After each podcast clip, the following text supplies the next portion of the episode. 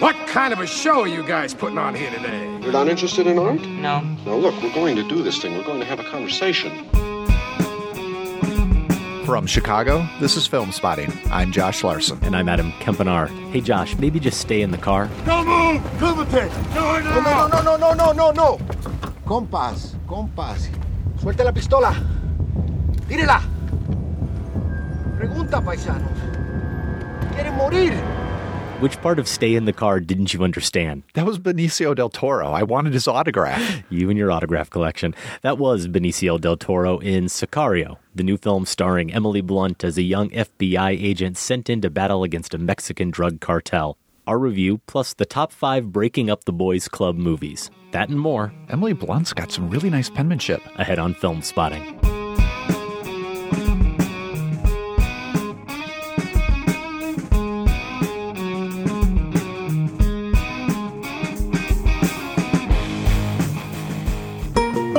Once again pleased to be brought to you by Mubi, a curated online cinema that brings its members a hand-picked selection of the best independent, international, and classic films. Josh, this first pick from the editors over at Mubi is just here to taunt me because it's been on my to see list ever since Alison Willmore named it her number one film of the film spotting era, 2005 to 2014, at our 500th live show. It is Roy Andersson's You the Living. And I wanted to catch up with the two for my Crisis of Faith class, where we talked about some movies that were really just more existential in nature and about how you live your life, how you exist in the world. This movie certainly qualifies. I love Mubi's description. How to Describe You the Living, an epic comedy, the world's most whimsical nightmare, a jam session between Ingmar Bergman and Monty Python, touring society top, bottom, and side to side. It's an inventive, illuminating work of dour hilarity and one of the most acclaimed art house films of the last 10 years. It's also hard to get. It's not easy to come by. It's not streaming on Netflix or Hulu last I checked. So if you want to see it, want to see what Alison's fuss is all about, you got to check it out on Mubi. Also there, Marriage Italian Style. You have two icons here, one love affair, Sophia Loren, Marcello Mastroianni. It's an Oscar-nominated hit from Italy that is at once a triumphant battle of the sexes comedy and a clever satire of gender politics. Another one I need to see, Josh, though. I can recommend Divorce Italian Style, a film I saw in an Italian cinema class I took many, many years ago. That one's got Mastroianni as well, but with the wonderful Italian actress Stefania Sandrelli, one of my favorites. Here's another Mubi pick, and it's one I can personally recommend Post Tenebras Lux. It's Mexican director Carlos Reygadas, who courts controversy in most of his films, especially here, where he won Best Director at Cannes for this unsettling, unforgettable, brilliantly stylized drama about a family torn between the infernal and the divine. It really was one of the most divisive films to win a top prize at Cannes in recent memory.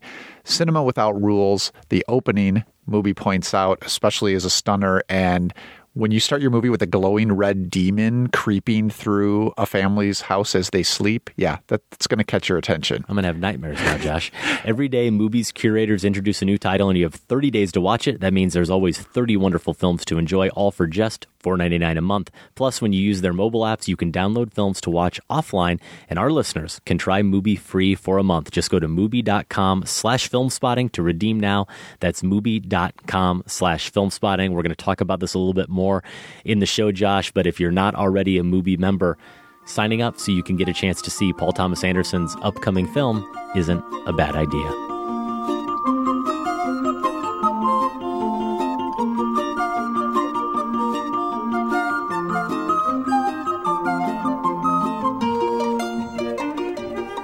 You're listening to Film Spotting with Adam and Josh, a show in which the irony will not be lost on us. A couple of dudes devoting a top five to breaking up the boys' club movies, or how did you refer to it this week on Twitter, Josh?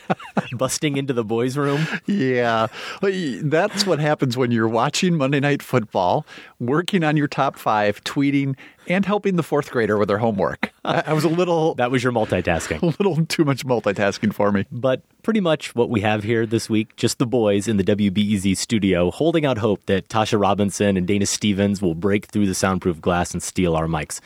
We'll wait for that to happen. Alas, it may not, so we will share our top five plus Massacre Theater and more later in the show. But first, Emily Blunt more than held her own with Tom Cruise in Edge of Tomorrow.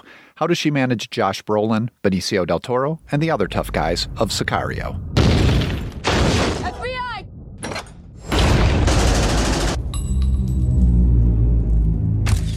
You want to be a part of this? Do we get an opportunity at the man responsible for the men who are really responsible for today. Ever been to Juarez before? We're going to El Paso, right? You're not American. Where do you work for now? Well, I go where I'm sent.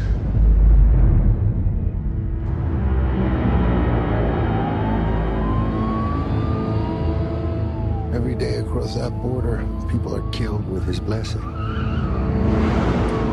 To find them would be like discovering a vaccine. Nothing will make sense to your American ears. But in the end, you will understand. Spotter vehicle, left lane. Spotter vehicle, 9 o'clock. Get his weapon out.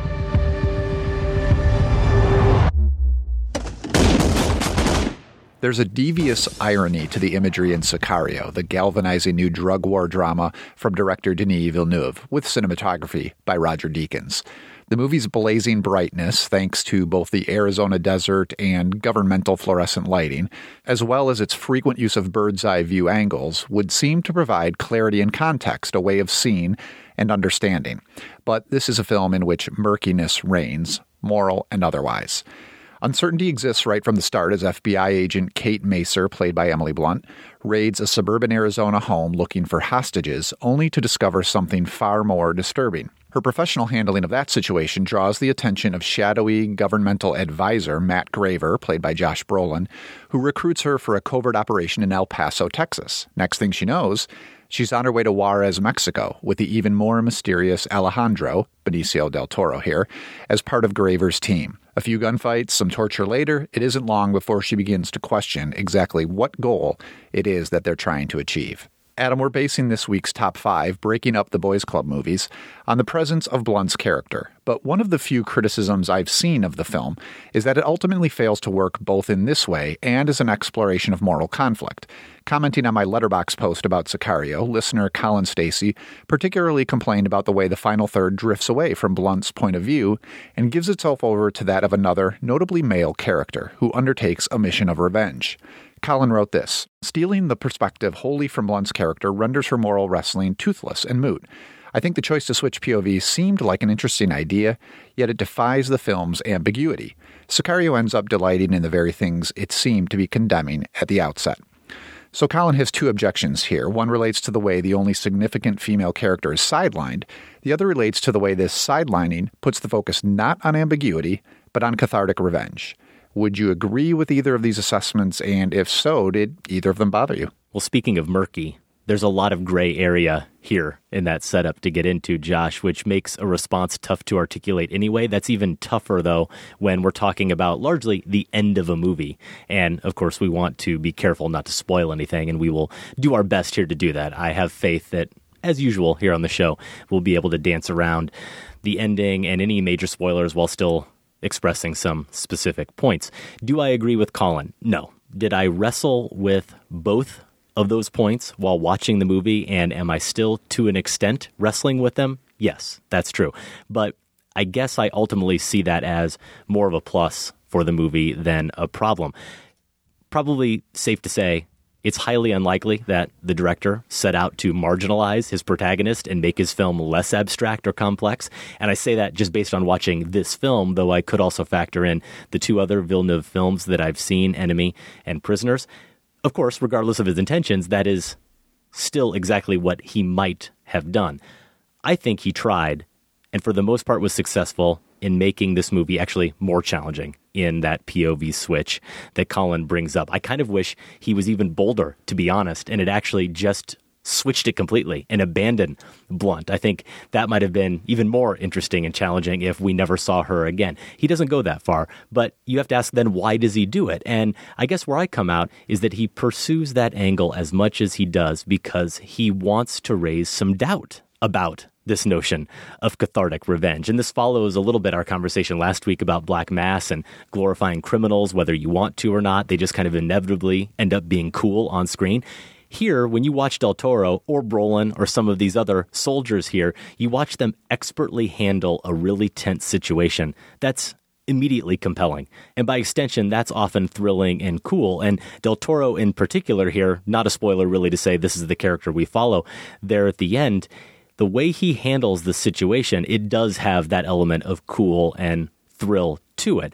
But Josh, it's also marked by significant pain and a significant sense of loss and longing and futility. I think most key, and also unforgivable brutality. There's one pause in particular during a bit of a showdown at the end of the film where it feels like the only reason it exists is for us as viewers to take a deep breath amidst those thrills and ponder the ramifications of what we know is inevitably about to happen. I think that's something very few revenge movies ever do is give you that pause. Villeneuve isn't going to allow this movie to simply be a lone wolf heroine movie, to borrow some language that may come up again during our top five. I think for him to cover all the things he wanted to cover and present to us, the ugliness we needed to see, we had to follow that character down that path. My take is pretty similar to yours, uh, similar in also that I left the movie wrestling with a lot of those questions and maybe came out more on the side that you did in terms of that was the challenge I felt the movie wanted to give me.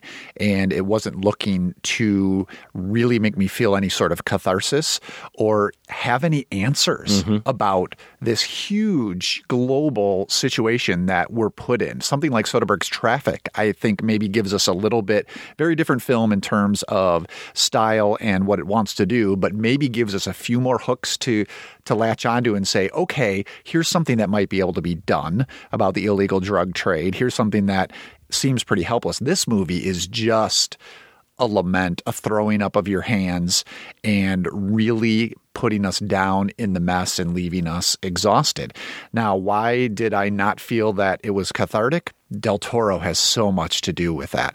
I mean, this performance, it's so good to see him. For, for some reason, I had a sense that he hasn't really been doing anything big in a long time. But when I looked at his filmography, he's been doing consistently steady work, maybe in smaller parts than when he first broke out from the usual suspects in the years after that. You love the Wolfman. This, maybe that's where things started to kind of, you know, peter out a little bit.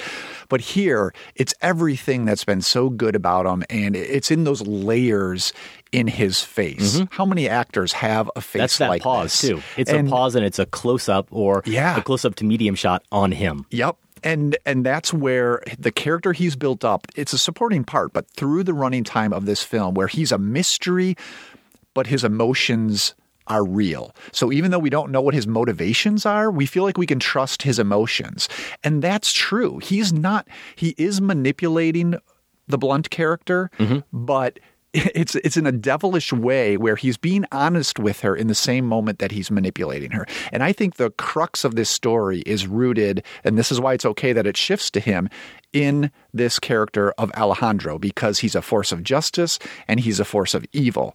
And that contrast is right there in Del Toro's face, where there's something where his eyes that often have this liveliness or this brightness or this playfulness don't mask that sagging sadness, which yeah, has only increased. Here. That's here in every frame, and that's only increased as he's gotten older. And and right that you see it in his face and you feel it in every frame of this film. Mm-hmm. So I was okay with how it went that way. And in terms of sidelining Kate, I really did find it daring. I found it illuminating. And like I said, I did find it challenging. I think it makes Kate's moral dilemma more complicated mm-hmm. so that we are left wondering well, was some good? Did some sort of good come out of this? And now how is she going to respond?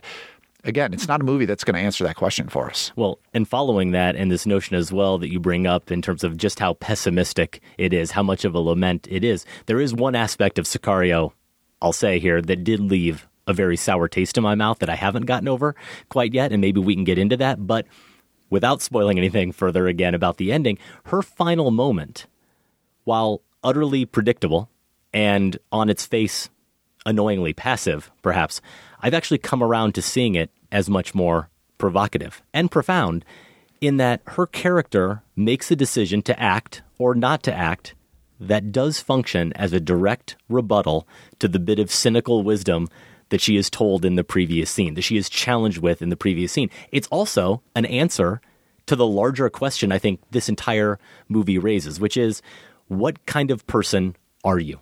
What kind of person do you want to be and are you going to be? How will you affect change? Compromising or not compromising yourself and your morality and your integrity if you do think it serves a greater good. And to go back to one of my pet obsessions, there's really a sense here watching this movie, Josh, that Villeneuve is exploring our capacity to rationalize and to tell ourselves certain narratives to justify our actions. Which How is many very times, much in Prisoners, right? Of course it is. And it's an enemy as well to an extent, maybe a little bit more abstractly. But how many times does she find herself in a situation that she knows isn't right or that she has some real reservations about? But as soon as she gets an answer, an answer that's on its face satisfactory and also fits into her larger worldview about how she's trying to do the right thing. She can immediately put that to the side, put her reservations aside. She's still a little bit skeptical, but she can move forward. And those things just keep piling on and piling on. And a lot of people, probably rightfully so, have thought of this film, at least looking at the preview, in the same terms we looked at a film like Zero Dark Thirty, or you brought up Edge of Tomorrow, where Blunt there is the ultimate badass character.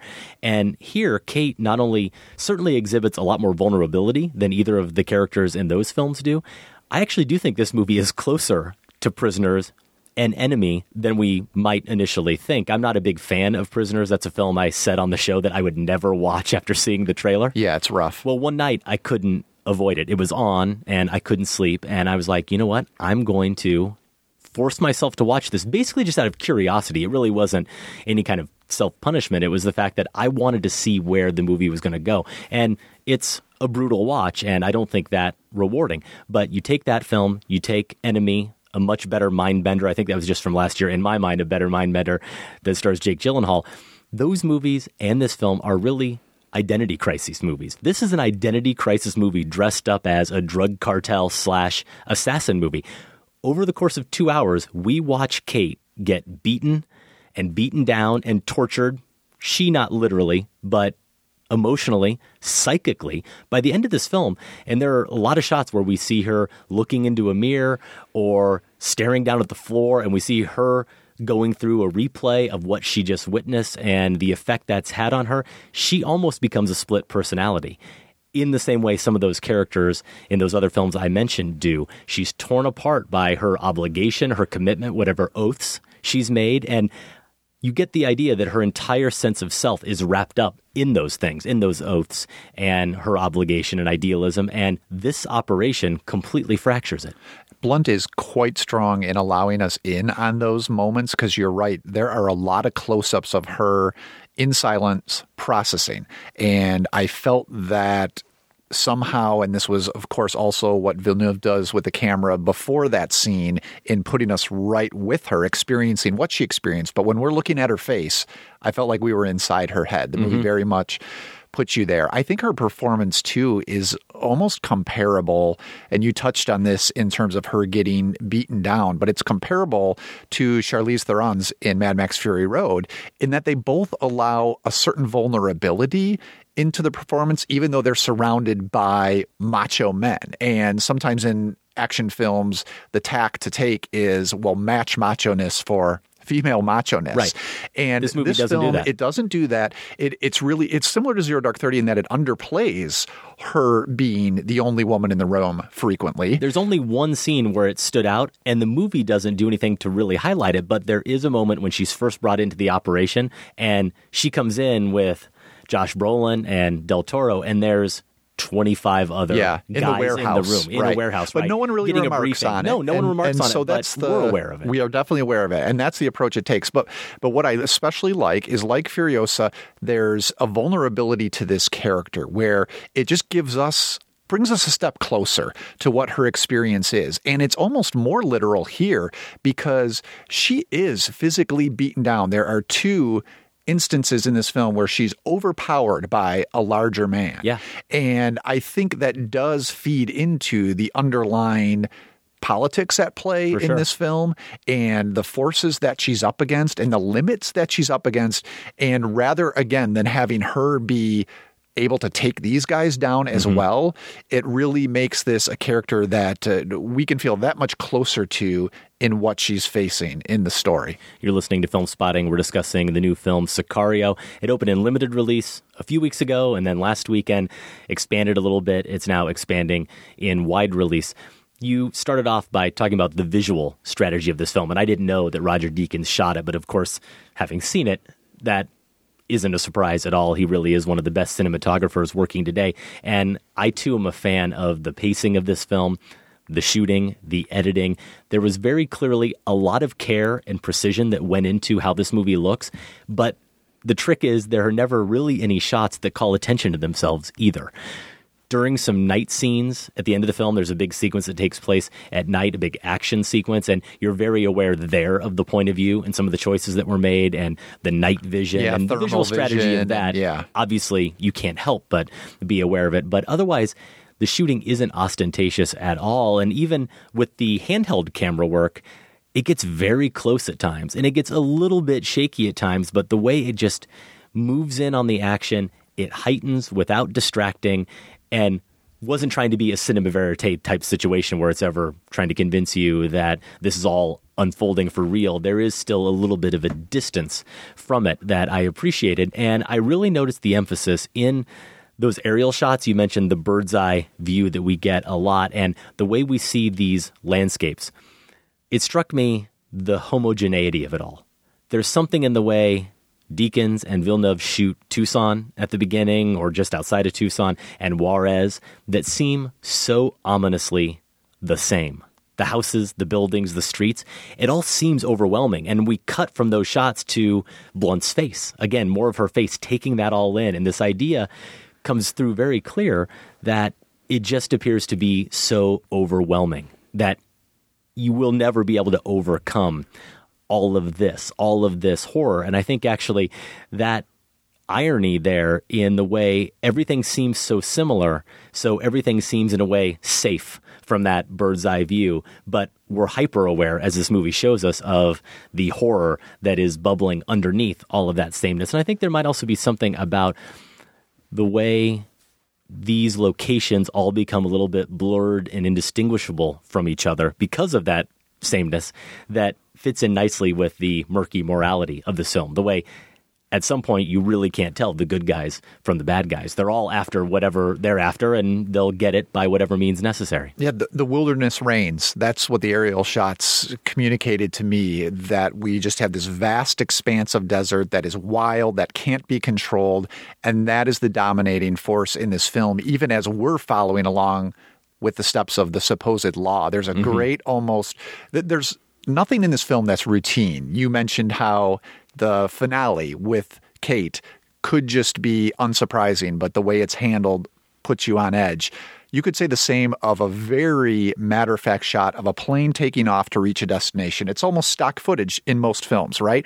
Well, here we get that bird's eye view shot, and it's of the camera flying over the desert again, and we just see in the tiny right hand corner the shadow of the plane. Mm-hmm. And it's almost as if here's the imprint of the law. This one tiny silhouette is all the impact they're making. What is dominating? The wild. Mm-hmm. And it, it's it's depressing and it's overwhelming. That's a good word for it. I liked the night vision sequence and the thermal vision sequence. They keep switching cameras during this one raid scene about two thirds of the way through because it does emphasize this disorientation that even though the law has all of these tools and knows where they're going and seems to be in charge, looking through that, I had no idea what was going on. No. And I think that was the intent. I don't think it's a lack of skill on the filmmaker's part in using this technology. I think they purposely wanted us to feel. At, at one point, I said, if I was on this team, I would take one of these things off because it's not helping me at all. I don't know who's who. And and again, it was just more emphasizing this idea that we may think we know what's going on because of these technological tools or whatever superior American force we have, but in reality, we have no idea. No, I certainly don't think that that sequence at the end is as effective or just well done or entertaining as the first big action set piece where they go and extract this drug boss. And we don't know that that's what they're doing even. We're kept in the dark just like blunt's character is. And i think that helps add to the suspense and tension as well. That's a very thrilling sequence that really isn't amped up as a big action sequence at all. Again, it just kind of unfolds before our eyes and we're stuck in the midst of it. And actually, Josh, that night vision sequence, only in retrospect, bugged me because I started to notice that there were moments with Kate's character that I think were only there because they needed to set up the fact that she was going to get lost a little bit and get separated because the movie needed her to get separated Sure. in order for certain other things to unfold. And there was a certain clunkiness to that that bugged me, but that doesn't bug me nearly as much as my real issue with this film. And I wonder Okay. if you had a similar reaction.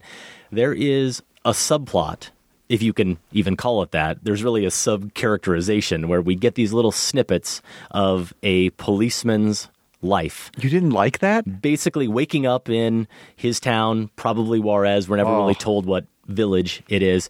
He wakes up. There are some really lovely interactions between the son, basically, who's always going in to wake his father up, who we start to piece together what he actually does. But he's a police officer. He clearly works at night.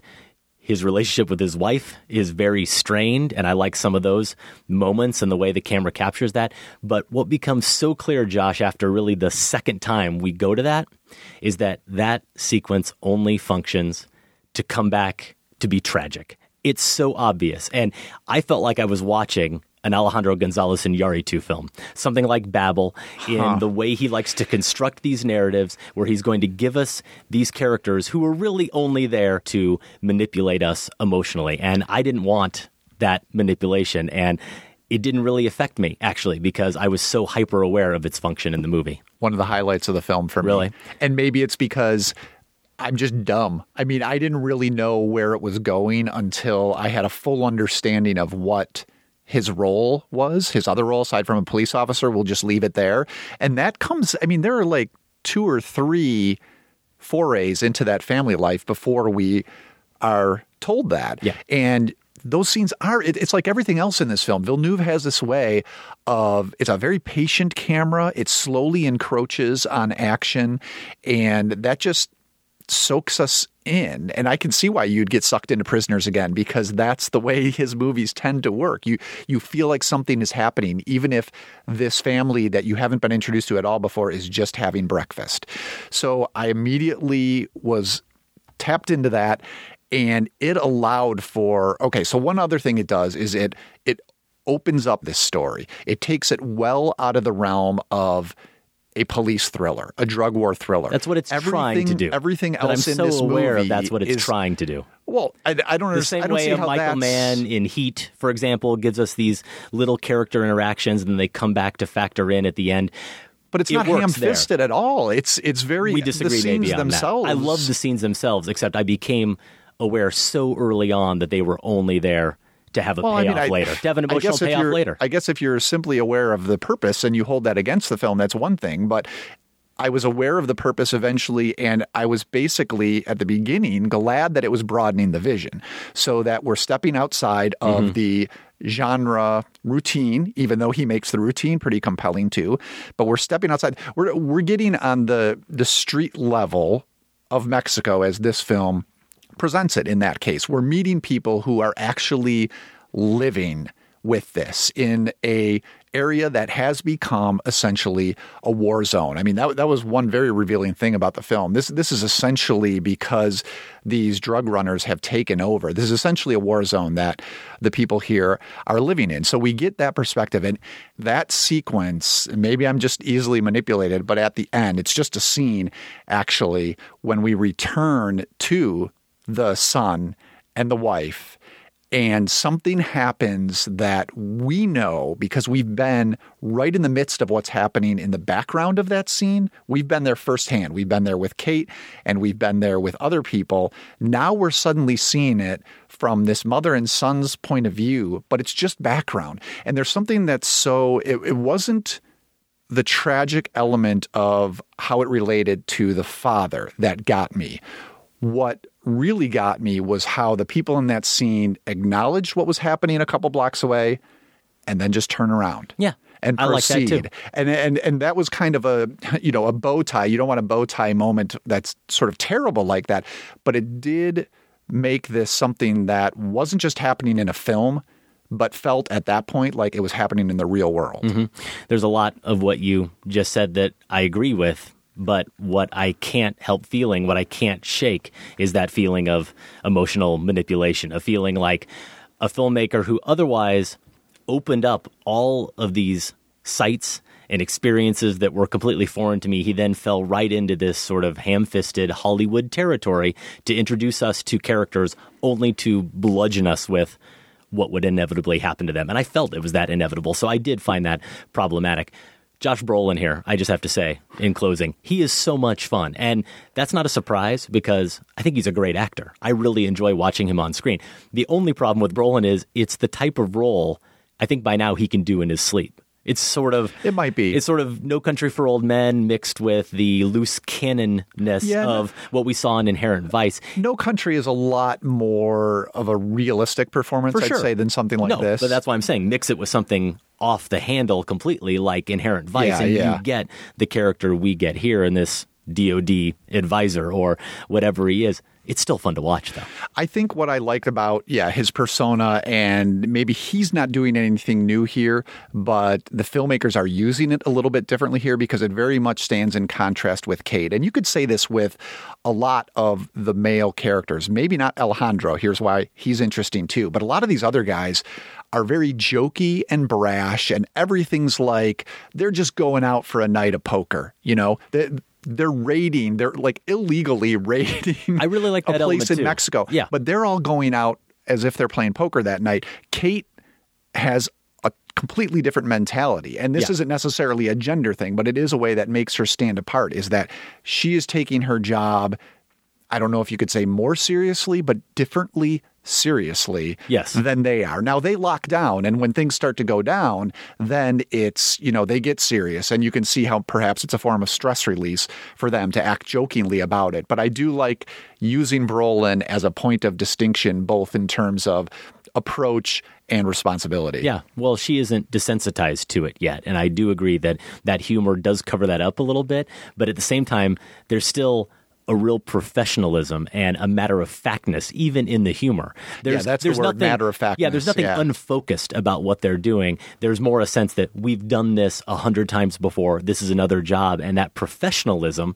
that has to come through, or else you simply won't survive, comes through. I think this film captures that. And I do like how she starts to adopt that when she relates to her partner, played by Daniel Kaluuya, because he's even more skeptical than she is about this whole scheme they've gotten involved in. And he's not really as invited as she is into the scheme. And so when he questions her, she parrots back Yes. the answers that Brolin and those guys have given to her Exactly. earlier and adopts that attitude a little bit. So uh, I like how Kaluuya's performance marks the transformation that Kate makes a little bit Mm-hmm. towards that other point of view. That's Sicario. Again, it goes into wide release this weekend. If you see it and agree or disagree with our takes, email us feedback at filmspotting.net. Time for Massacre Theater when we come back. Talk about breaking up the boys' club.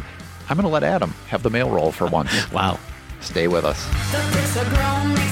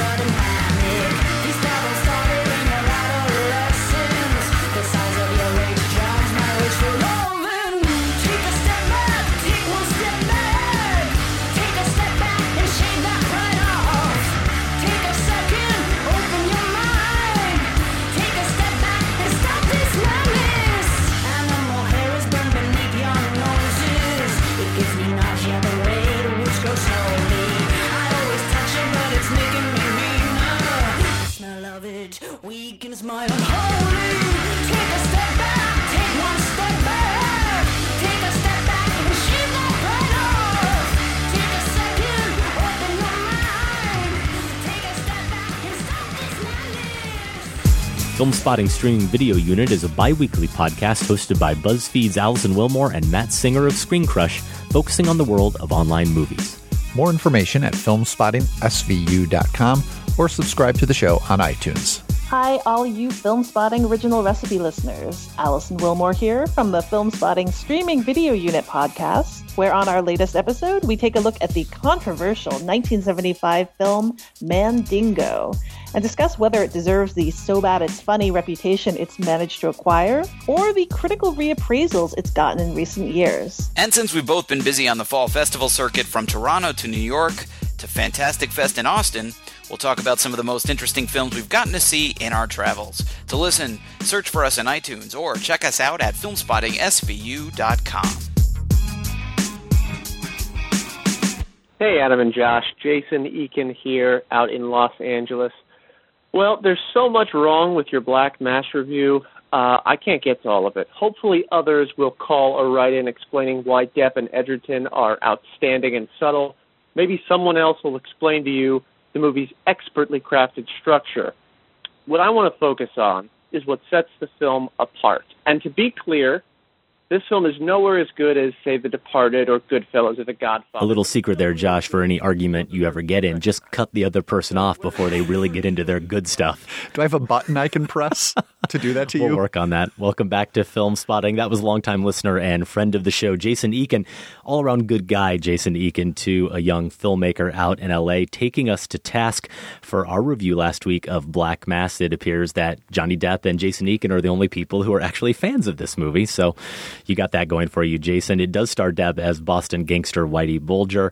He went into great detail in his voicemail about what makes Black Mass so good and us so wrong in this case. We will get into your take, Jason, at some point in bonus content.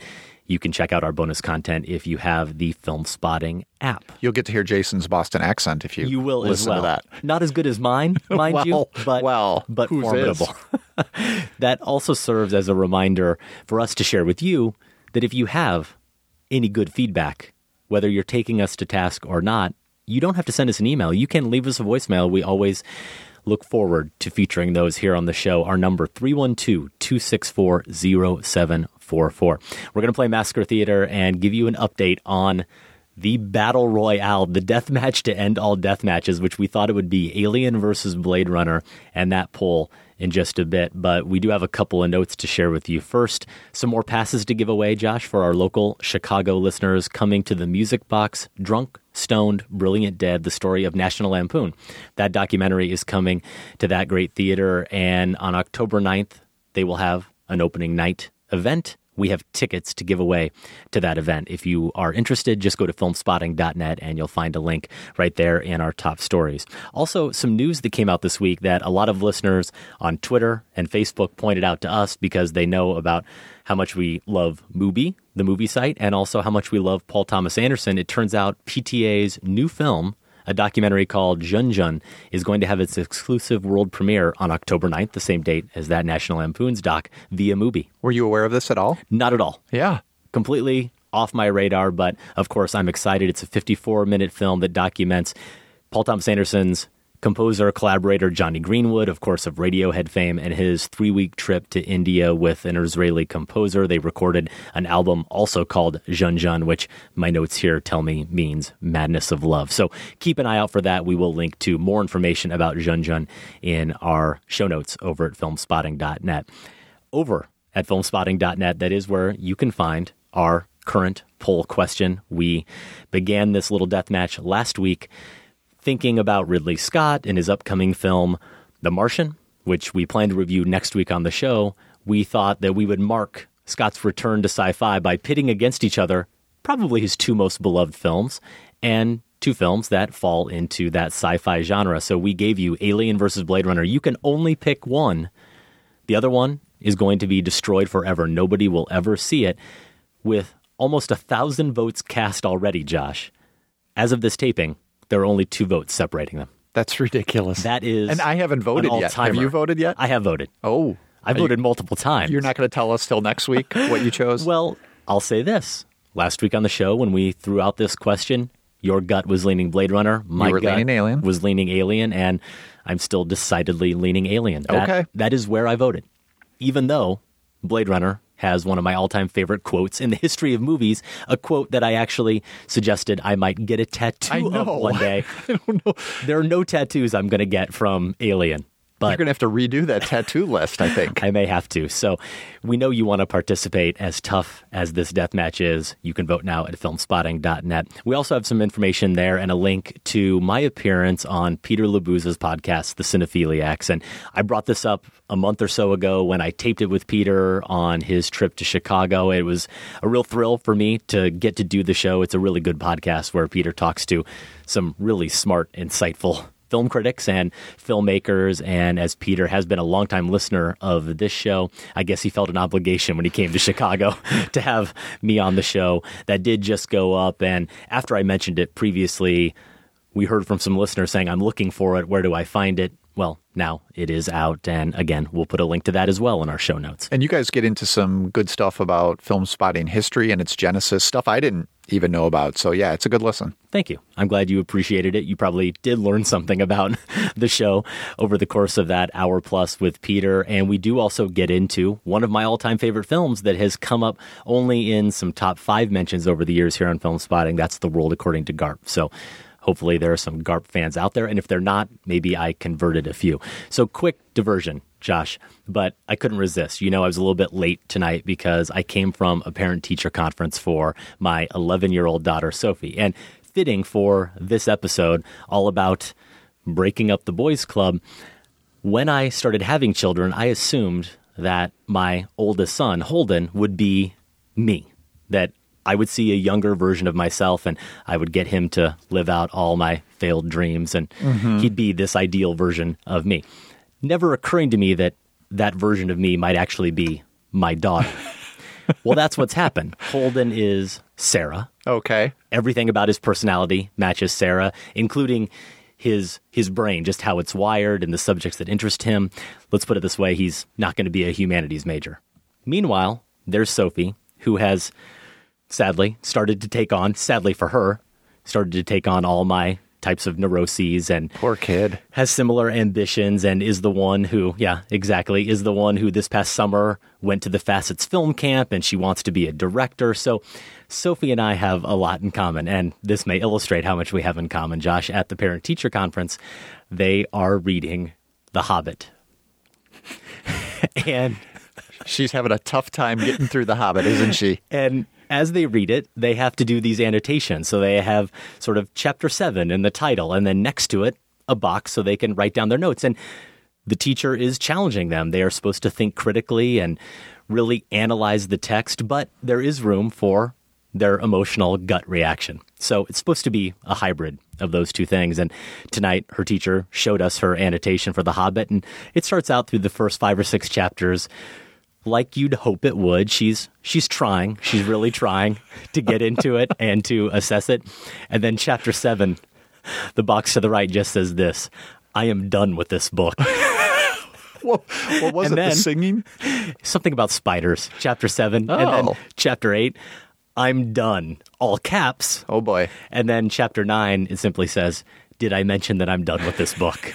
So she's sarcastic and sassy, and she can't get into Tolkien any more than her old man could. So you guys aren't going to be sitting down for the uh, Hobbit trilogy together, I see. We are not. Oh well. With that, let's get on to Massacre Theater. We perform a scene badly, you get a chance at winning a prize. Last time we massacred this. Oh, that's a nice. Look how you put the table now. Isn't that interesting? I saw it in a magazine. Oh, my nice picture. Huh? That's nice. Where is that? That's the TV room? Uh, well, only temporarily. It's going to be a nursery. Oh, you're pregnant? No, not yet. I hope to be as soon as we're settled. Wonderful. Well, you're young and healthy. You'll have lots of children. Uh, we plan to have three. I didn't see what you did to this apartment. The woman had it before was a dear friend of mine. I know, Terry told me. Oh, did she? You two had some long talks together in the laundry room. Only one. Oh, oh my goodness. Oh, it looks so much brighter. Where you pick a chair like that?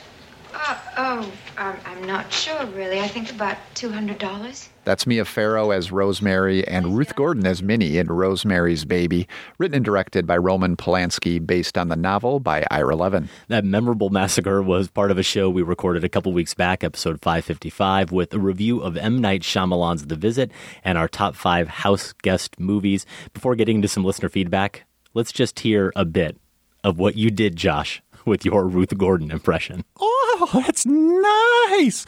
Look how you put the table. Now, isn't that interesting? I saw it in a oh, magazine. Oh, oh, oh, oh, my. Nice. Well, we had some nice feedback on I, that. I can't tell a difference No? between me and Ruth Gordon. in appearance either, Josh. Ed Savoy in Harrisonburg, Virginia says, like Adam, I too love Rosemary's Baby. Imagine my surprise when Ruth Gordon's Minnie was replaced by a gypsy impersonator holding a seance. in any case, the obvious connection is to your top five. Rosemary and her husband are frequent dinner guests of the Castevets. However, since this alone may not meet your definition, I'll add that Rosemary and Guy's last name is Woodhouse, making them quite literally house guests. Well played, Ed. No shots here from Jeff Schroek from Ocean Grove, New Jersey, who noted the same tie ins as Ed, adding, the Castevets are a grandparent-esque couple who have dark secrets like the grandparents in The Visit. Can't argue with that. We also heard from Nitin in Hyderabad, India, all the way from India. Rosemary's Baby is pretty much in the top 10 creepy movies Hall of Fame, as is M. Night Shyamalan's The Sixth Sense. Another tie in I could think of is directors who need a comeback Shyamalan to relevance and Polanski to the U.S. Smiley face there. Final tie in is Adrien Brody from the highs of Polanski's The Pianist to the lows of Shyamalan's The Village, not to mention the straight to video disaster that was 2015's Dragon Blade. So, noting a connection there, Nitin is between Shyamalan's career and Adrien Brody's. Heard from Bianca in Queens, New York. In college, I wrote a paper for my film genres class on archetypes and used Rosemary's Baby as a primary influence and example. Congratulations on a more terrifying read of that scene than I ever anticipated it could be. All you, Josh. Chris Rowe in Santa Monica wrote in, I don't know about the rest of the world, but here are some of the reviews from the alleys, restaurants, and basements of Santa Monica. With atypical naif innocence, Mr. A. Kempenaar subverts his bad boy persona in portraying a figure that at once becomes relatable and yet emotionally alienating in its lack of pseudo falsetto strangeness, juxtaposed with a scene that is all too strange. We are used to being horrified by Kempenaar's performances, but we are not used to being so soothed by them. Ironically, this makes his performance all the more horrifying, as the audience must therefore question the supposed normality and abnormality of everything they have encountered thus far. That quote from Adam Solomon, a candidate for some postgraduate degree, presumably. I'm glad we finally have a term for your female performances pseudo falsetto strangeness. That's my acting style in a nutshell. Another review here from the alleyways of Santa Monica. Josh Larsen raises the stakes with his wild card interpretation of a Satanist. It's like the stakes are on the counter and the audience is a group of children for whom those stakes will always be out of reach. What I mean is that I felt like a child who was hungry for steak. I'm hungry for steak. May I order steak, please? That's Dylan Weathers, a TGI Fridays customer. Nicely done, Chris. Finally, Kagan Breitenbach wrote in and said that he's been putting together a concert of horror film music for string quartet in his home state of Utah. It's called Quartet Macabre, and the lullaby from Rosemary's Baby, sung by Mia Farrow in the film, is part of the program. Kagan was wondering if there was any chance he could have the event plugged on the show. He knows there are a lot of film spotting listeners in Utah, and he'd love to give away some free passes to anyone interested. All ticket sales from the concert go directly to the Salt Lake Film Society, a nonprofit that runs their local art house theater. So I couldn't resist the tie in there, Josh. We have to give some love to Kagan's event. Again, Quartet Macabre coming up Wednesday, October 7th at the historic Tower Theater. Some of the other arrangements include Bernard Herrmann's Psycho, John Williams' Jaws, and Charles Bernstein's A Nightmare on Elm Street. Great idea. That sounds Terrifying. more terrifying to attend than to watch Rosemary's sure. Baby. We'll include a link to that event in our show notes at filmspotting.net. After all that, let's go ahead and reach into the fairly brimming film spotting hat and pick out this week's winner. The winner is Laura Dye from Delaware. Some just somewhere in Delaware. Just Delaware. Yeah, she didn't It's want to get small state. specific. Are there towns? Are there actually cities in Delaware? Congratulations, Laura. I think Laura, if I remember correctly, had a great little jab as well. She said that she was sure that was from Rosemary's Baby, performed, of course, by goats. Which I think that's what you were channeling. Yeah, I did study all those YouTube videos of screaming goats beforehand. It must have Uh, must have influenced me. Congratulations again, Laura. Email feedback at filmspotting.net to claim your very own Film Spotting t shirt. It's a scene, man. Memorize it. What? Look, man, an undercover cop's got to be Marlon Brando, right? To do this job, you got to be a great actor. You got to be naturalistic. You got to be naturalistic as hell. Naturalistic as hell, probably not going to apply to this round of Massacre Theater, the rare dual funny voices edition of Massacre Theater. Yeah, the, the, mine. has I gotta potential. underplay mine. Yeah, it's not. It's No. not. I'm just going to be Since true when to have the you forgot your mandate here on film spotting? Going to be true to the text, Adam. Yeah, that's that's what I'm hoping for, Josh. Tie-ins abound between this scene and the topics we are discussing on this week's show. We're not going to give you any more hints, but I'll tell you my biggest problem with Massacre Theater. It's of course that I can't act, but after that, it's that sometimes I get so excited to play certain roles that I get too amped up, and then it's time to deliver, and I just can't bring it. Hmm. Are I'm you scared. are you worried that's going to happen? I am worried that's going to happen. This is a pretty specific performance. Exactly. Is that fair to say about this? And I can't bring my pseudo falsetto strangeness. no, no, no. You can't Well, rely on that. I could. Don't do that. okay. Ready or not, here we come. Josh, you started off. I'm going to give you the action. Are you ready? Yes. And action. Your name is Oh, uh, Jack Gordon. Mr. Gordon. Good. Uh, well, Frederica used to work for Mrs. Lipman. Did you know her? No. Uh uh Oh, wait. Was she a great big fat person? Yeah. yeah, she was a big girl, sir. Yeah, I may have. No, I read about her in the newspaper. Um, Mrs. Lipman had a son. Maybe he could help. I got his card in here someplace. You want to come in while I look for it? May I? Yes, please. Are you close to catching somebody, you think? Yes, we may be. Did you take over this place after Mrs. Lipman died? Is that right? Yeah, I, I bought this house two years ago. Did she leave any records? Any business records? Tax forms? Lists of employees? No, nothing like that at all. Say, does the FBI learn something? The police around here don't seem to have the first clue. I mean, have you got like a description, fingerprints, anything like that? No. No, I don't. And scene. The first laugh was not supposed to be it of No. yours. The second one was. No, it's, so it's not supposed to be a funny scene, but it's up there. that was a great sling blade you were doing. I knew you were going to say that. You felt sling oh, blade, Oh yeah, didn't I you? felt it. I was really channeling Sling Blade. The movie is not Sling Blade, so you can stop typing your emails now. If you know what scene we just massacred, email the movie's title along with your name and location to feedback at filmspotting.net. Your deadline is Monday, October 12th. It took almost two weeks for us to get through that scene. The winner will be selected randomly from all the correct entries and announced on the show in a couple of weeks. To get official Massacre Theater rules, visit filmspotting.net. All right, enough of that nonsense. Let's give a more fitting nod to female performances with this week's Film Spotting Top 5 Breaking Up the Boys Club movies. Stay with us.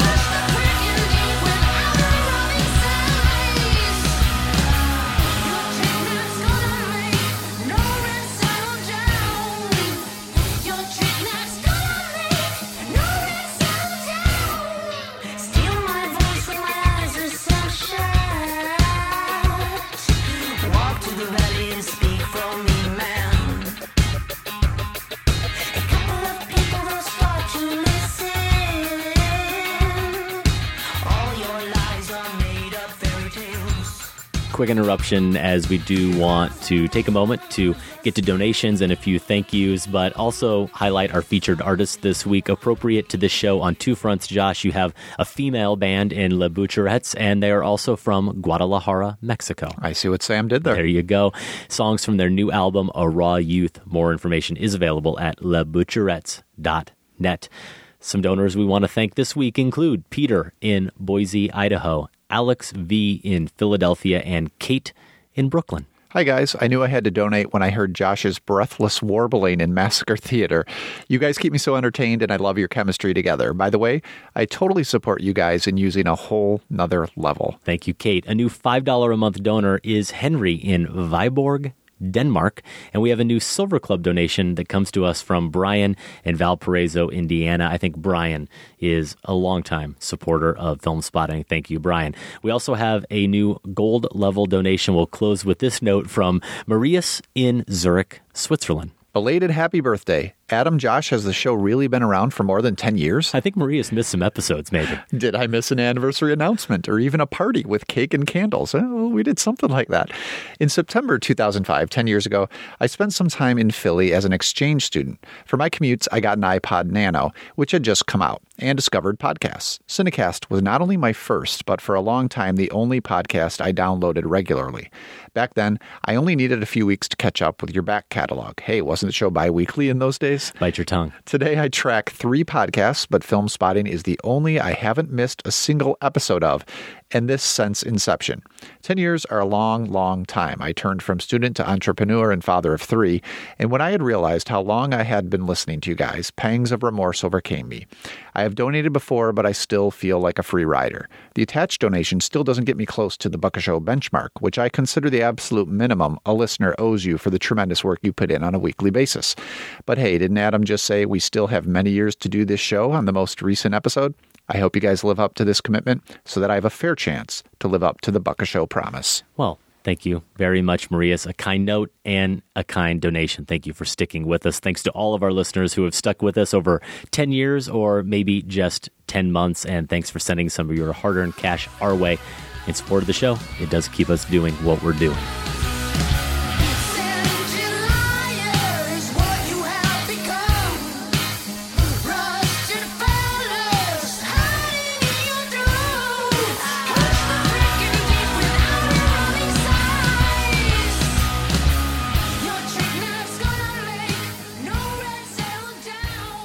Hi, this is Lynn Shelton, director of Hump Day and Your Sister Sister.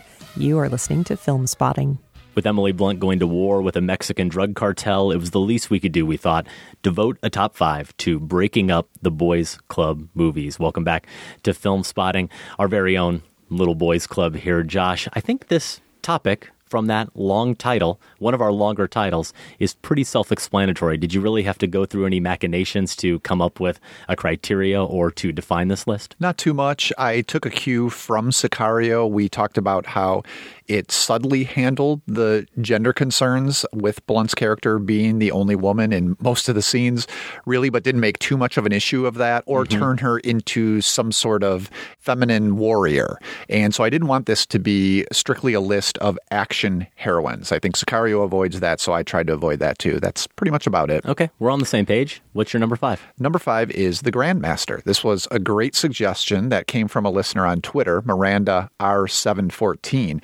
And if I didn't think of it right away, maybe that's because it is something of a secondary element to this movie, which I wish had actually gotten more attention. I think I would have liked The Grandmaster more if it had spent more time on this. This is the Wong Kar Wai film from 2013. It's a biopic of a legendary martial arts master Ip Man, and this exists in a variety of cuts, some of which are supposedly more generous to the figure that I'm thinking of for this list, Gong Er, played by Zhang Ziyi. Gong Er is the daughter of a master from the north, and her father's looking for a successor. He's looking for a man, naturally, even though Gong Er proves repeatedly to be worthy herself. In fact, my favorite sequences in the film, I think, are the martial arts showdowns that prove just that. There's one against Ip Man, played by Tony Leung, that takes place on a staircase. Fantastic scene. And then there's another one against her father's sniveling appointed successor at a train station. I still need to get a look at the Chinese cut of the Grandmaster. That's the one that gives Gong Er more screen time, or so I've heard.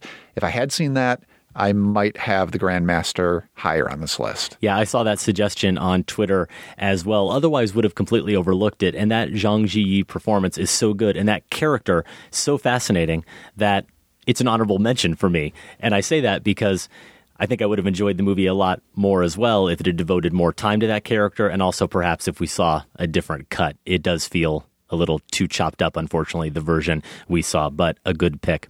My number five is a movie I don't think has come up on this show at all, unless you've mentioned it, Josh, and I've overlooked it since Sam and I did our screwball comedy marathon many years ago. Also, neat little bit of trivia. I had no idea until I looked this up today.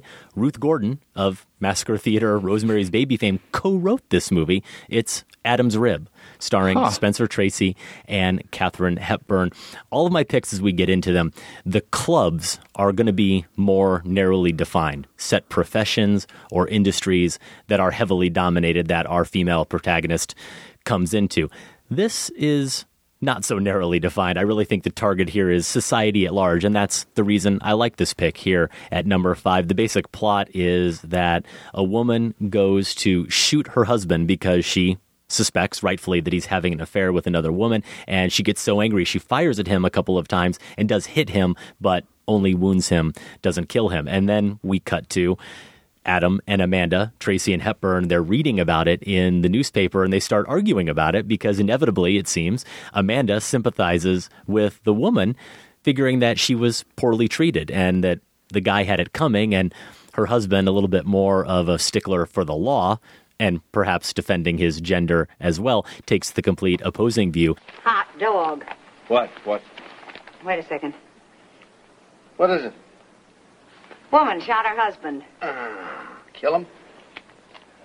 Wait a second. I think she, uh.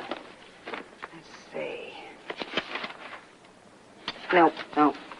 That's a shame. Condition critical, though. Hmm. hmm. Congratulations. Wow. What? Wait a second. What is it? Oh, find it in yours. It isn't in here. He was playing her fast and loose, so she caught him out and popped him a few 32 calibers. Who? This lady, this lady I've been telling you Some about. lady. Some lady. Serves him right, the little two-timer. Mm-mm. Says he 5'11", weighed 180, some little. Little in spirit, I mean, of course. Little in spirit. I don't approve of people rushing around carrying loaded revolvers. Depends on who they're rushing, rushing at. He gets assigned to the case as a prosecutor. His wife, also a lawyer, decides just for the sake of women everywhere and to make a point, she's going to defend the woman.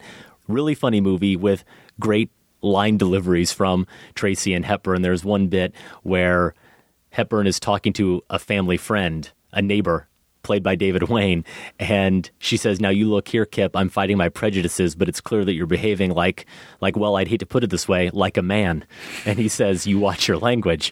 But the club, as I said, is really society, and she asks the jury at one point to judge this case as you would if the sexes were reversed. So that's really what she's out to do, even more than maybe win the case, is just get people to kind of completely reframe their view of gender roles in society. Because it's screwball comedy, it feels like it, but it's not always so shrill. And I like that there are these ebbs and flows where we get to wind down a little bit with this couple and catch our breath as they do the same. You could look at it as well as the Amanda Bonner character sort of breaking up the boys' club of the law. Largely, we see that being defined by men as the lawyers and the judges. But again, she has a much grander endeavor in mind. And the movie does make you think while also make you laugh. Adam's Rib. I do like Adam's Rib. Uh, You can't go wrong with that Hepburn Tracy chemistry. It's been a while since I saw it, and my memory is it was a little strident, maybe in some parts for my taste. But uh, yeah, good pick for this list for sure. I went with Fargo at number four, and Frances McDormand's Marge Gunderson. It's hard to think of her. She didn't come immediately to mind because. I don't think of her as breaking into the boys' club. She's such a stolid, capable, comfortable figure. It's almost as if she was there 1st mm-hmm. that she's just always been there. Marge is the police chief at the center of Joel and Ethan Coen's 1996 crime drama. She's investigating this kidnapping scheme that's gone wrong, and it leads to Minnesota car salesman Jerry Lundegaard, played by William H. Macy. Marge's interrogation scenes are really delightful. She's partial to that folksy style of Columbo, and it's great fun watching Macy splutter about during them. We both had him as one of our inept criminals on episode 424, Adam. In one of those scenes, Lundegaard has this really condescending tone. He starts, in his panic, he starts to turn condescending with Marge. And it's hard to imagine he'd take that tone if this was a male officer doing the questioning or if he wasn't in the supposedly manly business of selling cars. Yeah, I see. So, how do you. Have you done any kind of inventory recently? The car's not from our lot, ma'am. But how do you know that for sure without doing a. Well, I would know. I'm the executive sales manager. Yeah, but I understand. We run a pretty tight ship here. I know, but well, how, how do they establish that, sir? I mean, are the cars counted daily, or what kind of a routine here? Ma'am, I answered your question. I'm sorry, sir. Ma'am, I answered your question. I answered the darn. I'm cooperating here, and there, uh, there's no. Uh... Sir, you have no call to get snippy with me. I'm just doing my job here. It's a really good pick. I love that character. I love the film, but for the reasons you perfectly articulated, I didn't think of her at all for this top five as someone who is really breaking anything up, but I do think that she does absolutely qualify. My number four is Zero Dark Thirty, the most recent movie on my list, and there are a few other women in this film. Jennifer Ehle plays a fairly key role, but Jessica Chastain, of course, is Maya, this aggregate of some other real CIA analysts in her hunt to find bin Laden.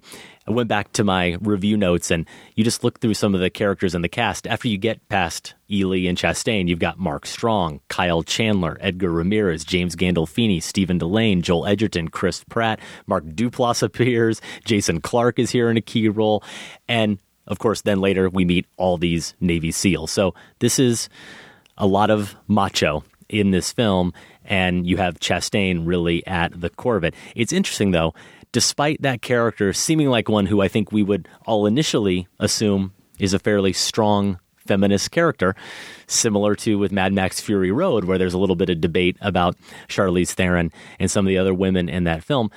It's certainly not unanimous in how a lot of people women in particular view Chastain's Maya. And I went back and read this article from New York Magazine called Zero Dark 30 and the Problem with Lone Wolf Heroines. And I think it does make a pretty compelling argument that we've seen this same type of sexless, friendless character before to quote from the article, it's the much praised signature of Aliens and Terminator, directed by the ex Mr. Bigelow. Of course, Kathryn Bigelow made Zero Dark Thirty. The ex is James Cameron. But those characterizations are the stuff of sci fi, not as this film's title card reads, based on first hand accounts of actual events. Reality, for once, is more feminist than this based on real life fiction. It's not a lone badass woman marshaling wits against terror, but a whole damn battalion. That's a true story I'd like to see told, this author said. And the real key point that they make that I think is worth discussing is that as much as this movie, I think you noted this during our review of Sicario, as much as this film doesn't overtly draw attention to her status as a woman when she's around all these men, that actually could be part of the problem. She's so isolated and alone. She's so rarely around anyone else that there aren't really any gender dynamics at play because that would interfere with this larger myth of the lone wolf heroine. And so, in reappropriating that myth, we've usually seen the lone wolf hero, the male protagonist in so many action films and westerns. Reappropriating that seems maybe to be something pro feminist, but is it really? That's at least what this question asks. Still, I love the film. I think that question that I'm raising, that this article raises, is something that is worth discussing around the film, but doesn't detract from the overall quality of the film. And certainly, Maya was one of the first characters I thought of when putting together this list. This guy's a freelancer working off the internet. No one's even talked to bin Laden in four years. He's out of the game. He may well even be dead. He might as well be dead. But you know what you're doing? You're chasing a ghost network goes all around you. You just want me to nail some low-level mullah crackadola so you can check that box on your resume that says while you were in Pakistan, you got a real terrorist. But the truth is, you don't understand Pakistan, and you don't know Al Qaeda. Either give me the team I need to follow this lead, or the other thing you're going to have on your resume is being the first station chief to be called before a congressional committee for subverting the efforts to capture or kill bin Laden. One of the interesting things about Chastain's performance in that film is that she does seem to try to mimic the macho ness right. and and that was a, a, barrier for me initially where she's barking making these claims about i'm going to get bin laden right. and of all people the ethereal jessica chastain to do that it, it it made me think this is just not working until i realized well maya is trying to fit in by matching them. And we talked about that in our Sicario review, how the blunt character, Kate, has a very different approach where she doesn't match the men's No, she doesn't try. casualness or jocularity. Uh, and the other thing that's different about the two films, because there's so much where they are similar in good ways, I think, but that if Maya is sexless, I don't know that that's such a problem for me, but if she is, I really liked how Sicario allows Kate to have a moment of sexuality and how that not only helps develop her as a character, but Mhm. is interwoven with this larger narrative that she's a part of too. I think that's a really strong and, and really unsettling sequence in Sicario. I agree. You're number three, Josh. All right, number three is Erin Brockovich. This is Steven Soderbergh's star vehicle for Julia Roberts. She played the real life single mother who led a legal battle against a polluting corporation. Erin Brockovich is maybe more about class than gender, you could say. It does remind me of the way Soderbergh's Magic Mike was also very much a movie about class distinctions. We talked about that when we reviewed it here on the show. But absolutely, gender does come into play in Erin Brockovich in barging her way into places where someone with maybe her educational background or her income might not usually be. Brockovich inevitably finds herself increasingly surrounded by privileged men. We've talked about some movies where breaking into the boys' club element is subtly underplayed. Zero Dark Thirty, your previous pick, and Sicario as well. Sometimes, though, it can be fun to watch an actress really crash the party and just let the smug men have it. And there are mm-hmm. a number of scenes in Erin Brockovich where we do get to see Julia Roberts do that. It's a great star performance. It's a blast to watch. My number three goes back to 1939, the Howard Hawks film Only Angels Have Wings. And it's been a while since I've seen it, so I was watching some clips today on YouTube and I watched the trailer, which sets the movie up this way. This is Barranca, a South American banana port where men live by their daring and women by their charm. Out of the fog steps a girl with a questionable past and a devil-may-care future. Out of the clouds drops a man with a propeller blade for a heart and an expert's eye for a pretty face. So set in Barranca, and I love how it explains that this is a banana port where men live by their bearing and women by their charm.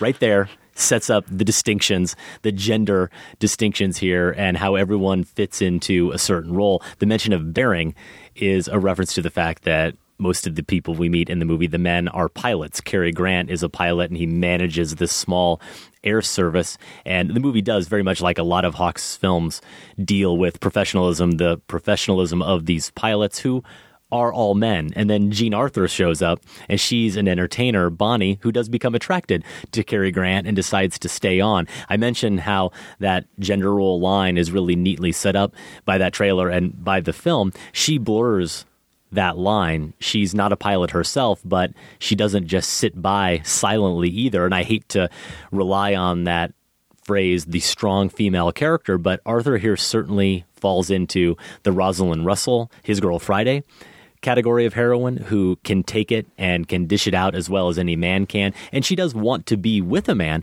but she's not going to sacrifice her identity or her integrity to do so. There is a wonderful, intense action sequence to this film that obviously involves flying and a dangerous mission that Grant can't take for himself because of something actually Arthur does to him. And as I mentioned, I haven't seen it for a while, so I can't remember if this is totally true. But my recollection of this sequence, Josh, is that you don't see much of the flying. The camera stays with Grant and with Bonnie and their communication through radio with the pilot. And maybe because we have to use our imagination so much, we feel as unin control as they do. And that all just heightens the tension.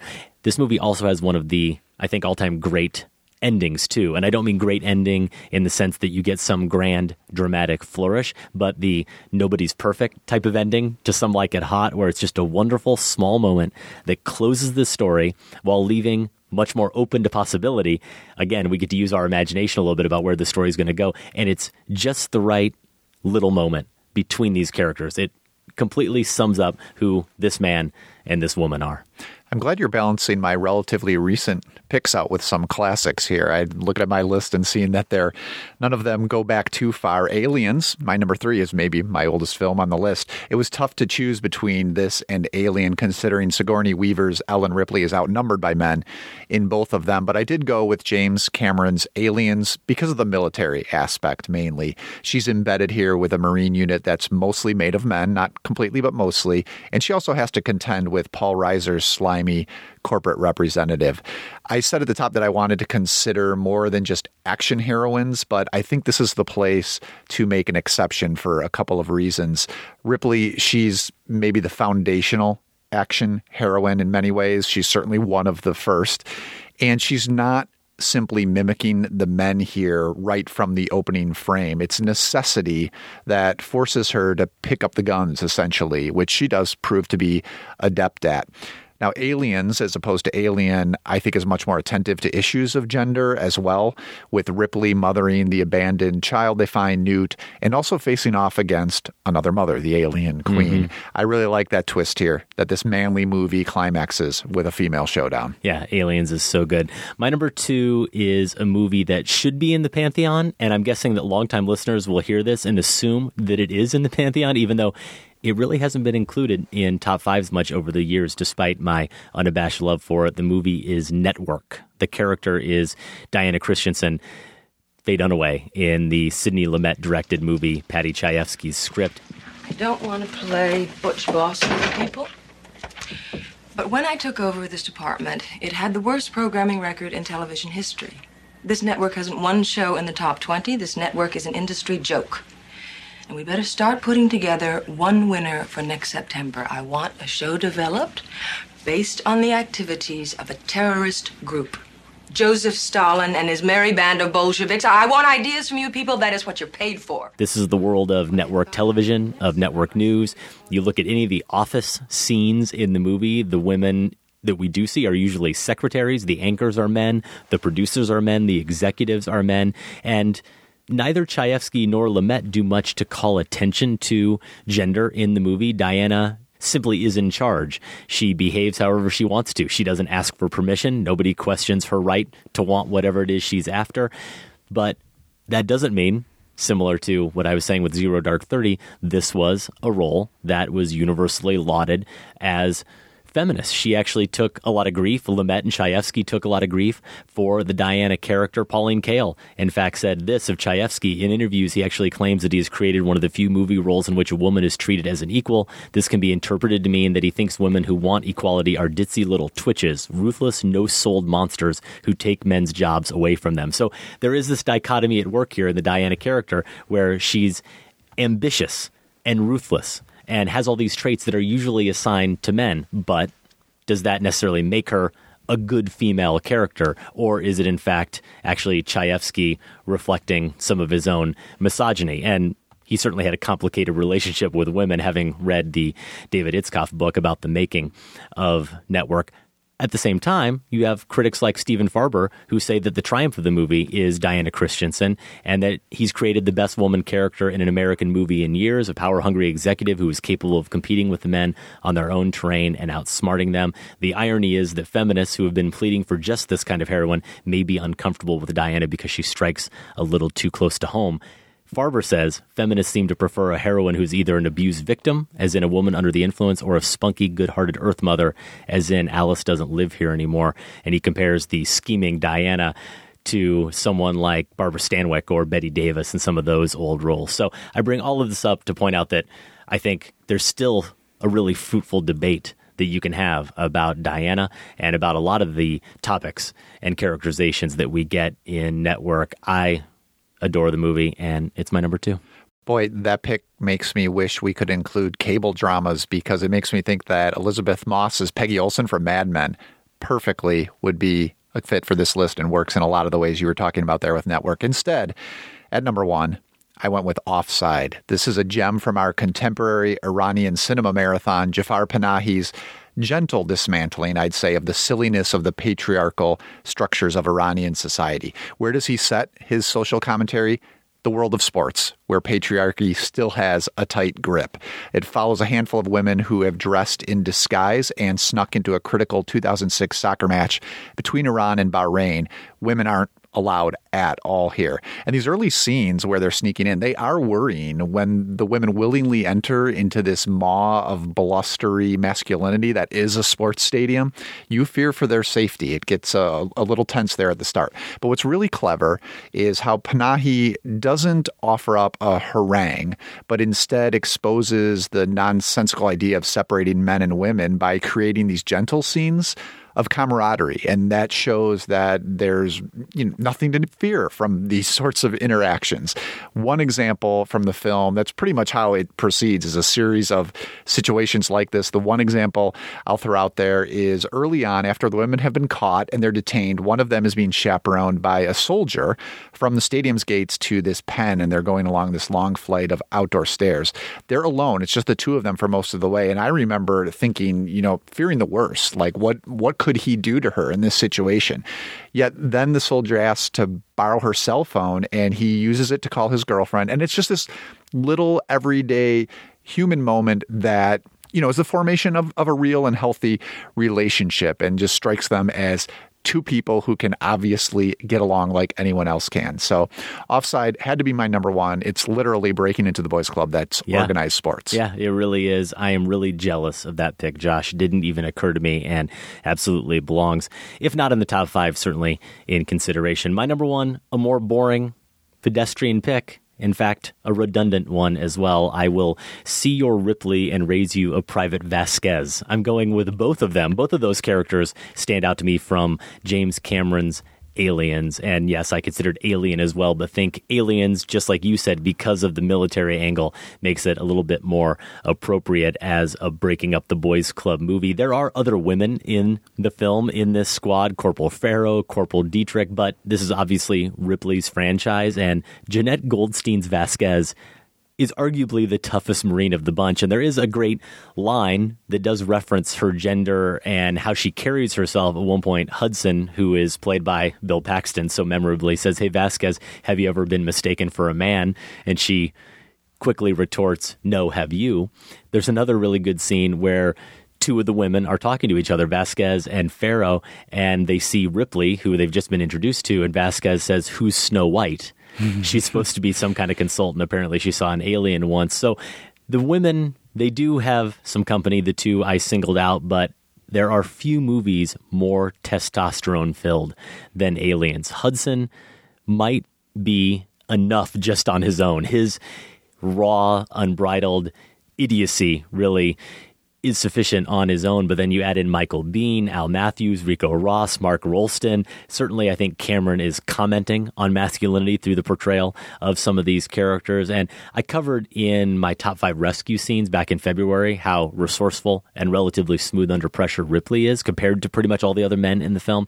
But you do add in the motherhood angle you mentioned with Ripley essentially adopting Newt and taking this action genre, what is thought of as this man's genre that Cameron and Weaver and Goldstein have completely turned on its head. So, for all those reasons, did have to go with Aliens as my somewhat obvious but definite number one pick. Those are our top five breaking up the boys' club movies. Josh, what about any honorable mentions? Well, you brought up His Girl Friday, and that was probably my number six, but it's been on a number of previous lists, and it's a perennial favorite of Michael Phillips. So usually like to leave that one for him Well, pick. let me say, His Girl Friday excluded by me in the penalty box because Michael Phillips' penalty box, even if he's not here, it applies to us as well. Okay, good to know. Zero Dark Thirty, I did think about Mad Max Fury Road as well, Silence of the Lambs, and a couple of other James Cameron movies, Terminator and Terminator 2. You could argue work somewhat this way. Also from the Disney Pixar canon, Mulan and Brave. Hmm. Mulan. You're a Mulan fan as well, Josh. Been a while since I've seen it, but yeah, I remember liking it. Well, for me, some of the ones that have already been said, like Alien, Erin Brockovich, The Grand Master, The Hidden Fortress, a really good pick I saw on Twitter, the Kurosawa film. Bound, I think, does apply as well. The film from the Wachowski siblings than the Wachowski brothers, McCabe and Mrs. Miller. You can make a case for with Julie Christie coming into Presbyterian Church. And then I saw a few other ones on Facebook, some other good ideas, movies I really like, like Broadcast News and Winter's Bone, though now that I say it out loud, maybe I should have given a little bit more consideration to Winter's Bone. I think a lot of the qualities we've singled out in the female characters who make up our picks that applies to Jennifer Lawrence in that movie as well. Oh, Jackie Brown. I don't know how much it works. I saw that one come up a lot. Saw it come up, and I like the film not as much as you because you love it and think it's Tarantino's Tarantino's best. best. Exactly. True Grit, the Coen Brothers from 2010. And what about? I'm shocked this didn't make your top five. I thought you like to go comedies. Anchorman. Christina Applegate. Yeah. She's really breaking up the boys club in that newsroom. She is, but not only is it a very small part of the movie, it's probably the least funny part. What? Yeah. Christina Applegate. I like is Christina a comedy Applegate. treasure. I, well, that might be a little strong. I do like her though. Well, tell us how much you like Christina Applegate and Anchorman. Send us your Breaking Up the Boys Club picks or any other feedback about the show to feedback at filmspotting.net. Or you can leave us a voicemail at 312 264 0744.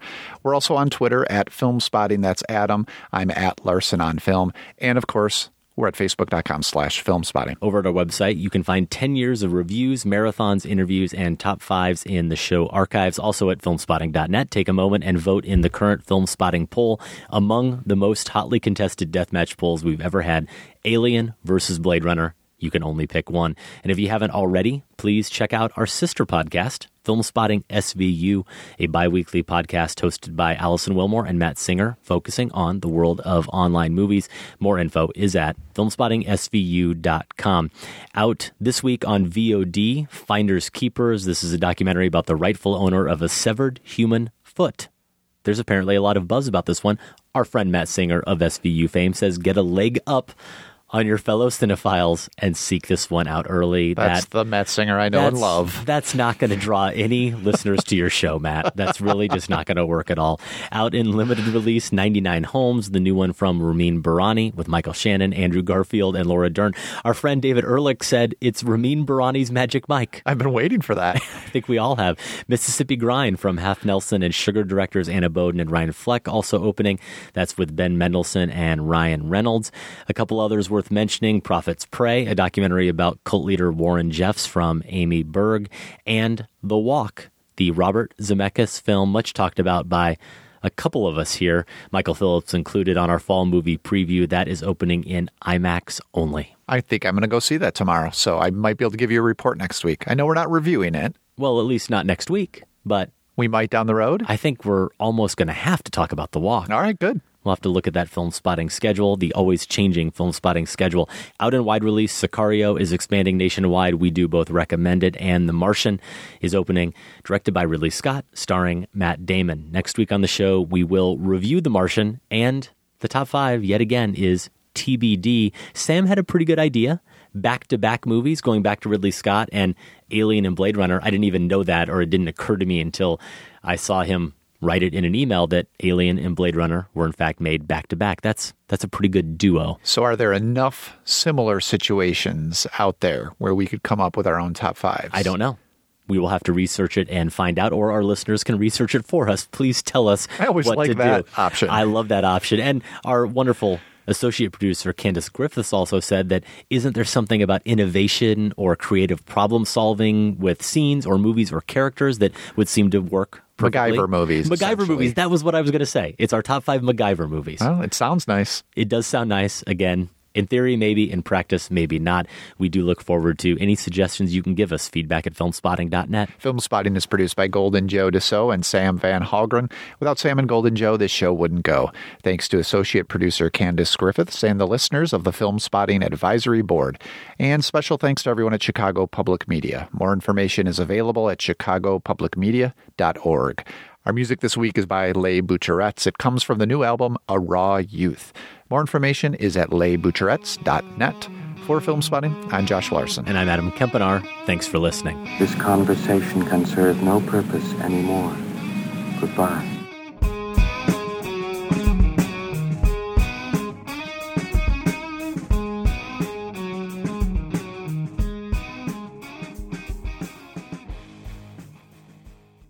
The one I really should be practicing, Denis Villeneuve. Denis Villeneuve. Did you see this week? Um, someone wrote in correcting us again. They're probably behind, but also Yeah. someone else said, "Hey, you guys should really try Forvo.com." and and so I, I know I've been there before, but I went to Forvo, and they have a Villeneuve pronunciation, and it's a French male, and of course, how does he pronounce it? I'm hoping it's Villeneuve. It's not. No, it's not. It's Denis Villeneuve. That's where I probably Yeah, got it. It adds a third syllable, That's probably where I got it. and he's a French Let's- male. I'd love. I'd love to someone bring that up, masquerading but I'm as not- one. Yeah, No. there you go. We're going to stick with Villeneuve. Denis Villeneuve. Yeah. Okay, here we go. Villeneuve. Perfect.